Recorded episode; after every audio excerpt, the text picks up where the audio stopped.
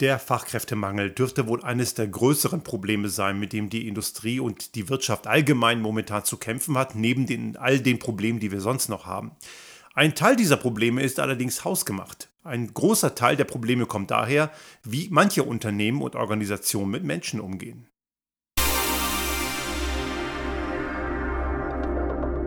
Der Restart Thinking Podcast. Ideen und Lösungen für die Transformation der Wirtschaft und Gesellschaft für das 21. Jahrhundert.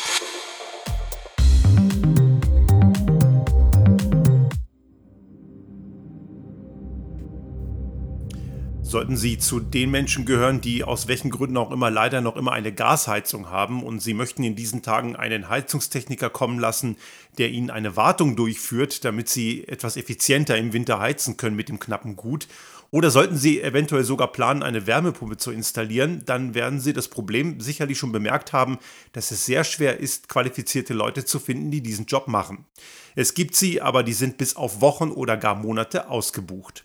Wer also momentan eine, ein Bauvorhaben hat oder ein Instandhaltungsvorhaben plant, der hat wahrscheinlich nicht nur das Problem, dass es gewisse Materialien kaum bis wenig gibt oder diese erst sehr spät verfügbar sind, sondern dass es auch an den entsprechenden Fachpersonal mangelt, die am Ende diesen Job auch umsetzen sollen. Der Fachkräftemangel hat sicherlich auch viel mit der demografischen Entwicklung zu tun und das wird als Hauptgrund oft immer auch angeführt. Das ist allerdings nur ein kleiner Teil des Problems und wenn wir das Thema Fachkräftemangel anpacken wollen, braucht es mehr als nur einfach mehr Leute. Ein großer Teil sind nämlich auch die Arbeitsbedingungen, aber natürlich ist auch der demografische Wandel ein wichtiger Faktor bei dieser Problematik. Die Deutsche Bahn zum Beispiel, die geht davon aus, dass die in den nächsten 10 bis 15 Jahren etwa die Hälfte der Belegschaft durch Ruhestandsregelungen verlieren werden. Das ist für so ein tragendes und wichtiges Unternehmen eine enorme Herausforderung. Und was ich so zumindest mitbekomme auf den sozialen Medien, auch in der Interaktion, ich spreche auch viel mit den Bediensteten bei der, bei der Bahn, da gibt es eine ganze Menge auch Quereinsteigerinnen und Quereinsteiger. Das Unternehmen als Arbeitgeber möchte attraktiver werden und ist es von dem, was ich mitbekomme, auch geworden. Ich habe auch äh, als Kontakt bei, auf meiner LinkedIn-Liste den Personalvorstand der Deutschen Bahn. Ich sehe seine Postings immer und finde die eben auch sehr angenehm und spannend, weil die natürlich auch versuchen, eine diverse, eine vielfältige Mannschaft aufzubauen. Und wenn ich schaue, wer bei der Deutschen Bahn tätig ist, dann ist diese Belegschaft in den letzten Jahren sehr viel vielfältiger und äh, attraktiver geworden, weil sie eben sehr vielfältig ist und anscheinend macht es vielen Leuten auch Spaß, diesen Job zu machen. Natürlich müssen gerade Zugbegleiterinnen und Zugbegleiter eine ganze Menge Anfeindungen und dumme Sprüche von irgendwelchen Fahrgästen ertragen.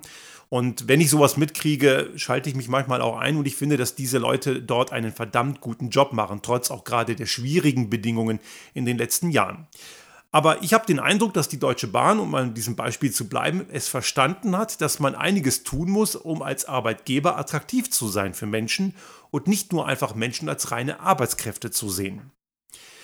Die Problematik der Demografie, die ist schon einige Jahre bekannt. Man wirft der Politik vor, man hätte sie man hätte diese Problematik lange zu wenig beachtet und ignoriert, nur das ist nur bedingt richtig.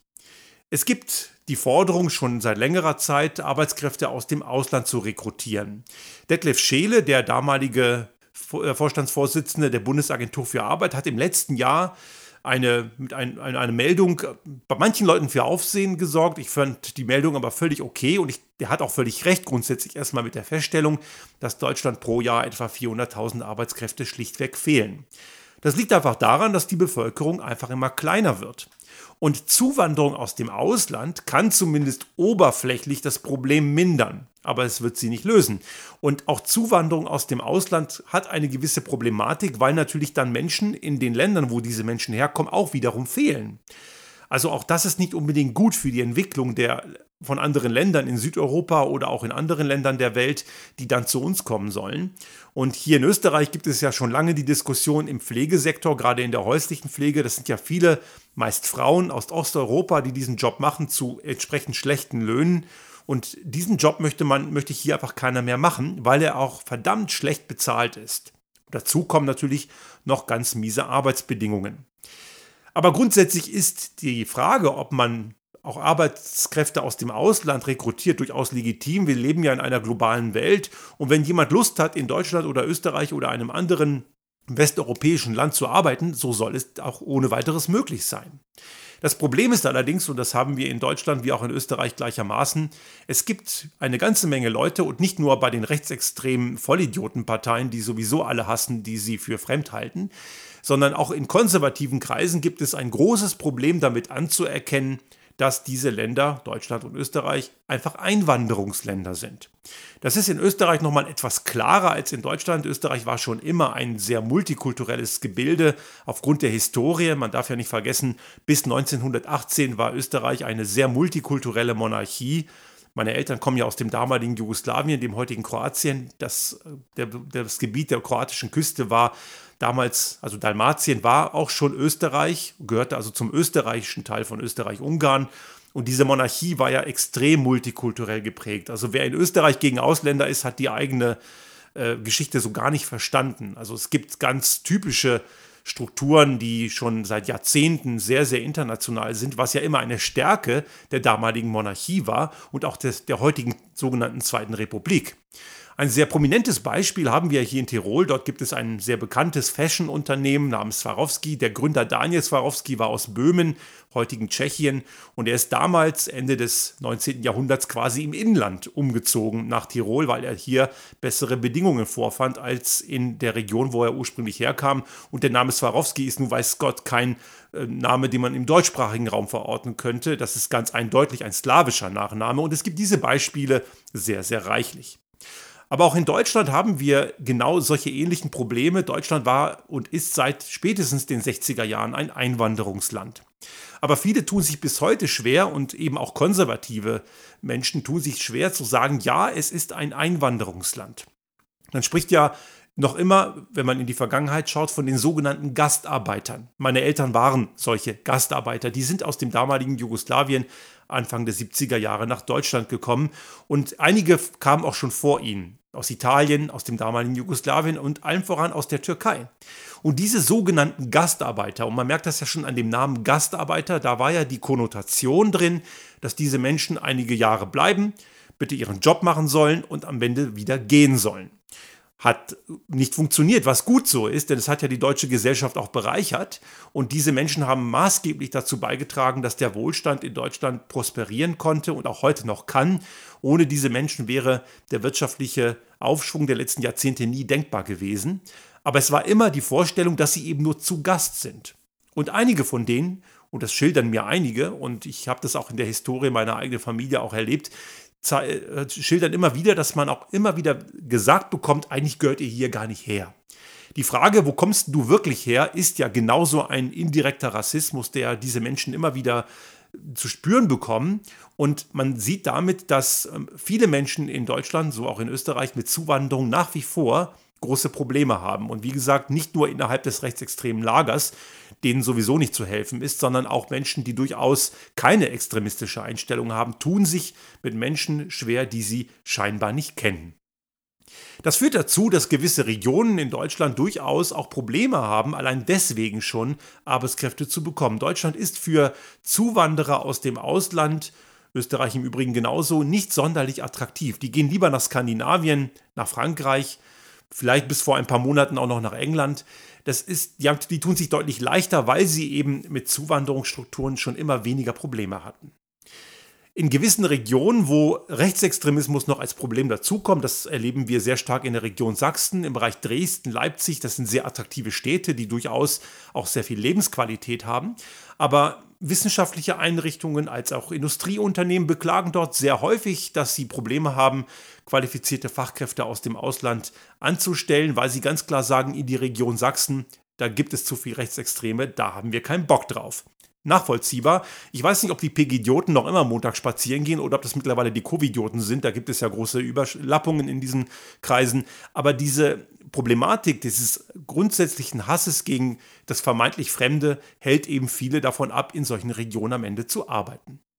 Also Zuwanderung kann die demografische Problematik ein wenig abmildern, aber wie ich es eingangs schon sagte, das wird das Problem alleine noch nicht lösen.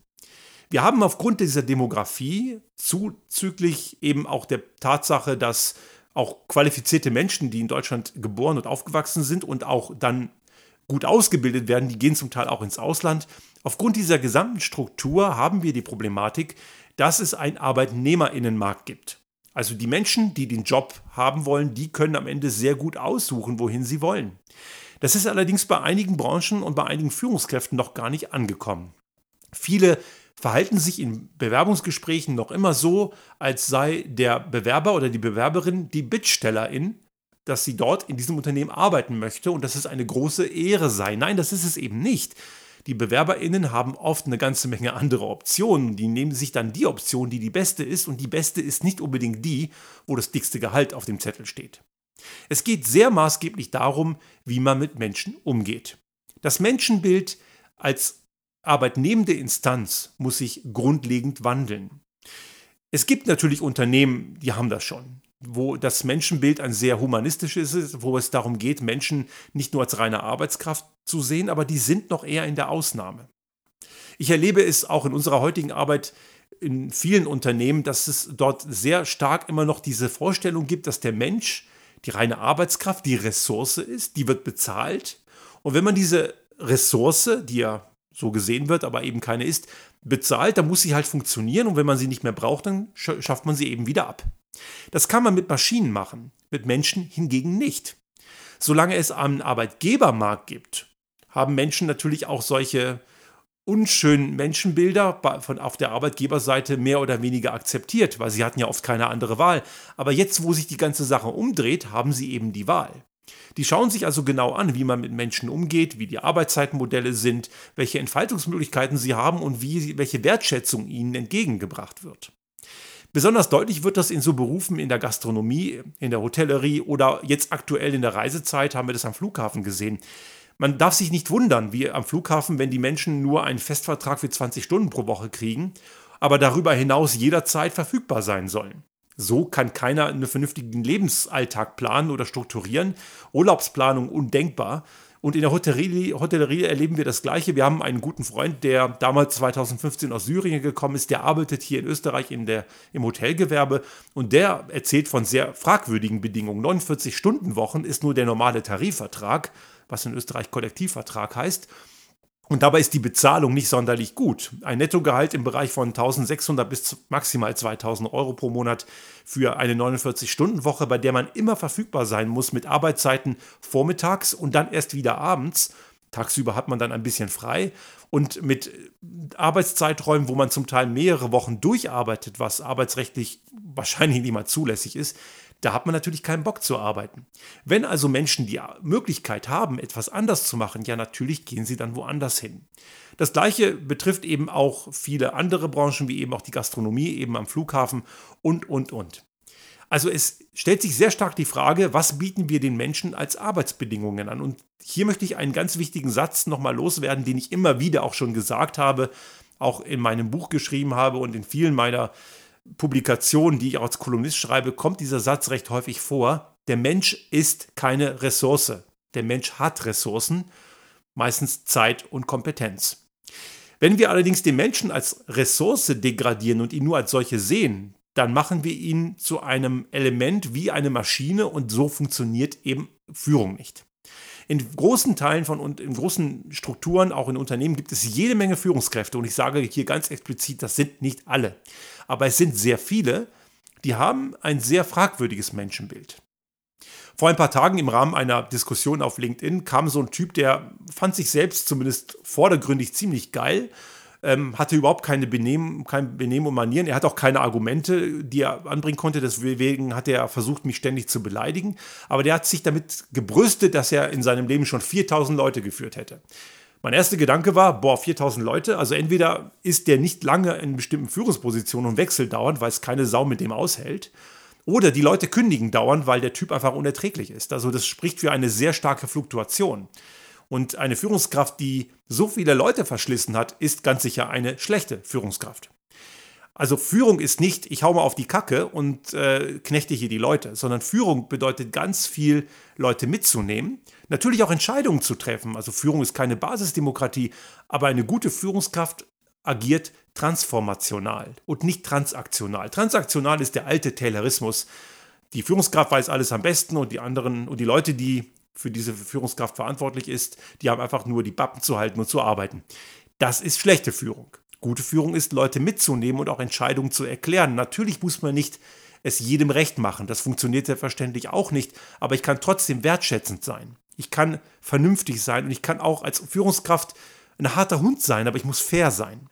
Und das ist etwas, was Leute am Ende wertschätzen. Wenn man ihnen Wertschätzung entgegenbringt, ihre, ihnen auch vertraut, dass sie das Richtige tun und auch Arbeit und Privates in einer guten Balance sind und als Hygienefaktor am Ende auch noch das Gehalt stimmt.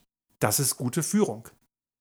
Es gibt tatsächlich Unternehmen, die wollen gar keine festen Angestellten mehr. Die bauen ihren gesamten Belegschaftsstamm auf Leiharbeiter auf. Wir haben hier in Tirol in der Pharmabranche ein Unternehmen, das das aktuell plant. Das ist natürlich komplett fatal, weil so kann ich keine motivierte Mannschaft aufbauen. Ich brauche am Ende Festangestellte und auch Leiharbeitskräfte können eine Option sein. Das ist nicht grundsätzlich falsch. Aber Leiharbeitskräfte, auch mit denen muss ich fair und anständig umgehen. Ich kann nicht einfach so tun, als sei das einfach Menschen zweiter Klasse. Leiharbeitskräfte sind am Ende auch Menschen. Und auch Leiharbeiter müssen mindestens mal das gleiche Gehalt bekommen wie die Festangestellten. Ich würde sogar sagen, sie sollten sogar mehr bekommen, weil sie natürlich am Ende auch ein größeres Risiko tragen. Ein Unternehmen bekommt ja dafür im Gegenzug auch eine höhere Flexibilität. Menschen sind eben keine Ressourcen. Menschen können weit mehr als Maschinen. Menschen können ein Unternehmen voranbringen, können Unternehmen entwickeln, können mit neuen Ideen kommen. Und diese Ideen können am Ende eine Prosperität für ein Unternehmen bringen. Das kann ich allerdings nicht am Ende in Euros auf einer Excel-Tapete ausdrücken. Und eine demotivierte Mannschaft, Menschen, die sich nicht wohlfühlen, sind weit weniger produktiv als Menschen, die sich wohlfühlen. Das kann ich allerdings auch nicht auf eine Excel-Tapete schreiben. Ich muss davon überzeugt sein und da, damit kann man überzeugt sein, weil ein Unternehmen, in dem es ein gutes Betriebsklima gibt, das hat eine viel bessere Performance als Unternehmen, wo Menschen dann jeden Morgen zähneknirschend zur Arbeit kommen, in der Hoffnung, dass sie möglichst zur rechten Zeit einen besseren, einen anderen Job finden und dann am Ende gehen. Was man nämlich auch nicht vergessen darf, wenn sich Personalstrukturen in Unternehmen verändern, also Teams sich verändern, jemand geht und irgendwann kommt vielleicht auch mal jemand Neues, dann fangen gewisse Teambildungsstrukturen immer wieder von vorne an. Vielleicht kennen Sie das aus der Teamentwicklung, aus der Theorie, dieses Bild mit dem Teamentwicklungskreis, wo es am Ende, zu Beginn diese, diese Forming-Phase gibt, die gefolgt von der Storming-Phase hin zur Norming-Phase und erst dann kommt die Performing-Phase. Das ist so ein, so, eine, so ein Zyklus, der durchlaufen wird, der manchmal auch wieder zurückspringt, immer wieder und wenn sich Teamkonstellationen ändern, also es Personalwechsel gibt, dann fangen diese Teams typischerweise bei der ersten Phase, bei der Forming-Phase ganz am Anfang wieder an, weil sich neue Strukturen erstmal aufbauen müssen. Also Menschen brauchen immer wieder eine gewisse Zeit, dass sie sich aufeinander einstellen können und performanter sind sie, wenn sie aufeinander eingestellt sind. Also ständige Wechsel mit hohen Fluktuationen, weil Menschen unzufrieden sind, sind nicht nur ein Problem, weil man dann womöglich eine Personallücke reinreißt und es am Ende diesen Fachkräftemangel gibt, sondern auch für die Performance der vorhandenen Belegschaft.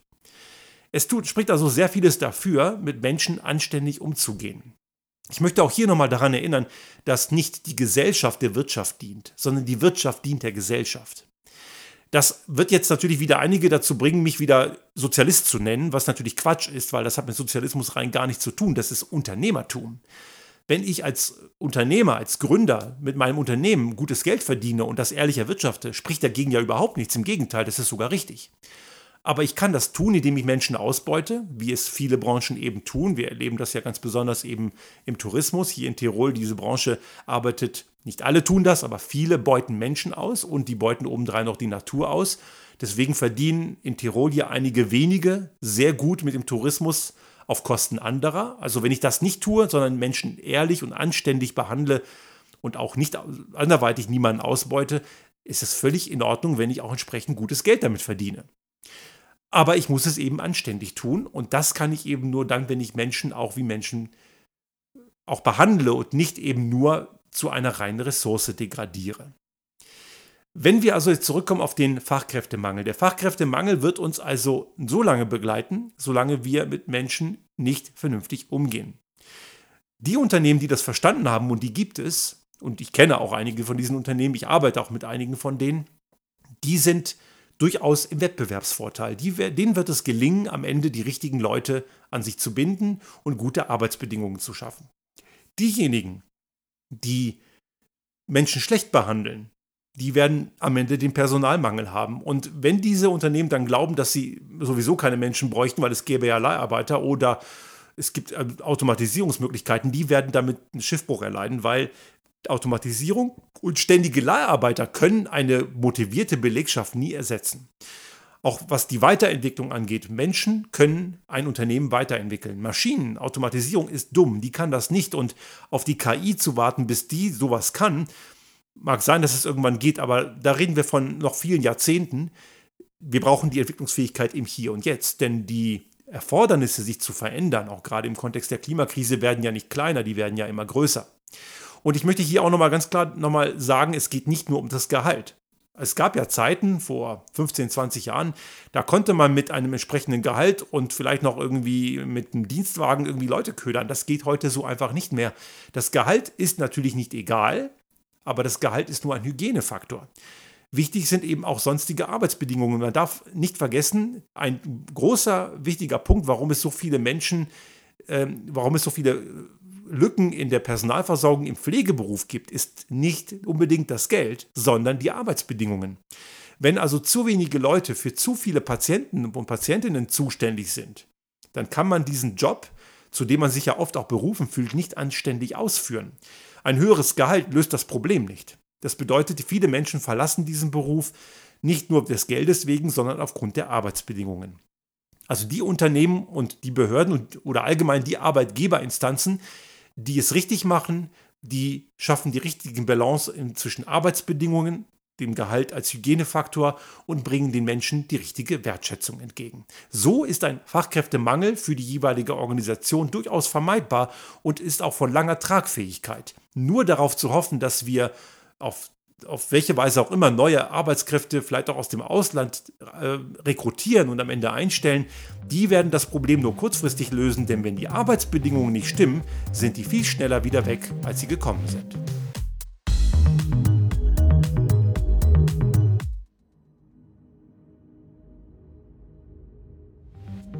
Sollte Ihnen unser Podcast gefallen haben und Sie auch künftig keine Folge verpassen wollen, dann abonnieren Sie uns einfach auf den gängigen Kanälen wie zum Beispiel iTunes, Spotify oder anderen Podcast-Hostern oder auch auf unserem YouTube-Kanal finden Sie immer mit dem einen Tag Verzögerung die aktuelle Folge unseres Restart Thinking Podcast und selbstverständlich freuen wir uns in Zeiten der Aufmerksamkeitsökonomie über das eine oder andere Like.